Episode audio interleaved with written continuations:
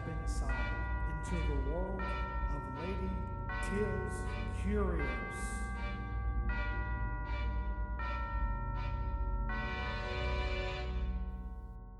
Good evening, and welcome to another Wacky and Weird Wednesday. In my last episode, we talked about taphophilia, or tombstone tourism, and we visited some of my most favorite cemeteries. I've noticed a variety of trinkets that are left behind on graves over the years. I've seen anything from glass turtles to ribbons, flowers, photos, and coins, to name a few. When I last visited Tonopah Cemetery, there was one grave in particular that was covered in coins. I had never seen so many coins on a grave before. It reminded me of people who toss coins into a fountain. As a child, I always thought how silly it was for people to just throw their money away into water. I never realized it was for good luck until I was a bit older so, when I saw coins on various graves over the years, I always thought it might be for good luck. I didn't actually know, I just kind of assumed. I was like, well, good luck getting to the other side. but seriously, when I was researching last week's episode, I stumbled upon the meaning and history behind coins and the dead, and I had never heard of this before. And I thought it was totally unusual, very weird, and thought it would make a great wacky and weird Wednesday episode. So tonight, we are traveling beneath the depths of the ocean and digging through the endless layers of the earth.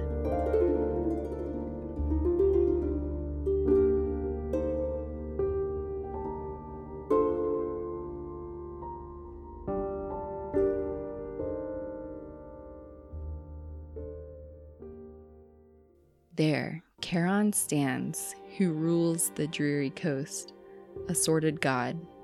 Down from his hairy chin, a length of beard descends, uncombed, unclean. His eyes like hollow furnaces on fire. A girdle, foul with grease, binds his obscene attire. Virgil.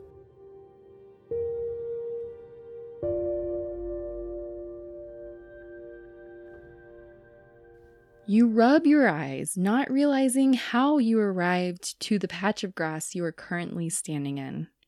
In front of you flows a river called Acheron. You can see ruins in the distance. Fog and darkness surround you. There's a chill in the air. The hair on your arms stands on end. A small boat being maneuvered by a dark figure with a single oar emerges from the mist. The figure is draped in shadows, but his eyes shine bright as if lit by a fire themselves. His boat slowly pulls up to the riverbank. The front of the deck is lined with an ornate skull. A bearded man steps forward, and the planks of the boat creak. He extends his hand towards you. Your payment is due, I request an obol. Passage I grant you with a single coin. Refuse the fee and forced to wander, you shall be in the afterlife. You walk mesmerized towards his wrinkled, hardened hands, unable to avert your eyes from his as they continue to blaze on. You reach into your pocket and feel a piece of metal the single coin. The man takes the coin and puts it safely in his pouch. He extends his hand to help you into the ferry. Your payment has been accepted. I am Charon. I shall guide you to Hades. Yes, that's right, Charon, the ferryman to Hades, who is from Greek mythology. And as legend goes, when a person dies an obol or a coin is required as payment to reach the other side successfully. If a deceased individual does not have payment, they are forced to roam the earth as eternal ghosts. While the practice of placing a coin on the eyes or in the mouth of a dead loved one originated with the Greeks and the Romans, the tradition has actually been found throughout the world. Most academics perceive Charon's obol as a grave good to help the dead pass into the afterlife. But it is also accepted to be a sort of sustenance for the journey. Just in case they need anything on the way to the afterlife, they can purchase something. And it has also been used as a type of protection for the living to ensure that the dead do not return. The original coin referred to in Greek mythology was worth one sixth of a drachma, and in actual burials, the gold, silver, bronze, and copper coins were used. This meant that people of any social status would be able to make the payment to take Charon's ferry into Hades.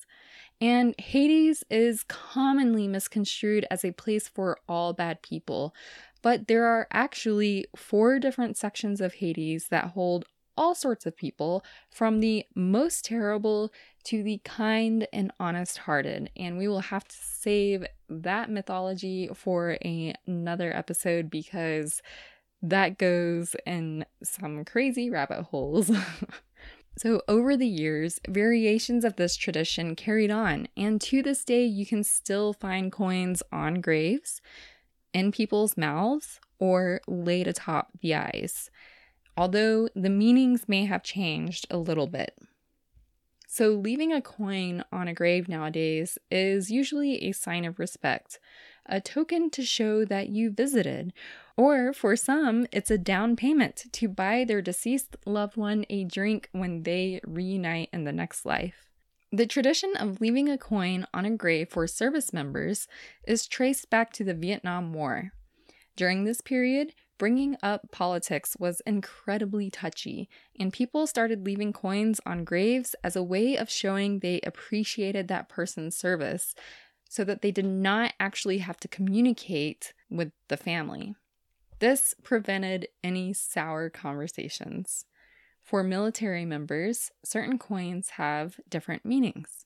A penny means you visited, a nickel means you trained together, a dime means you served together, and a quarter means you were with that person at the time of their death. For non military members, leaving a coin of any value is just a way of showing you visited or a way of wishing them good luck. A few years ago, a trend started to leave pennies on the unmarked grave of John Wilkes Booth.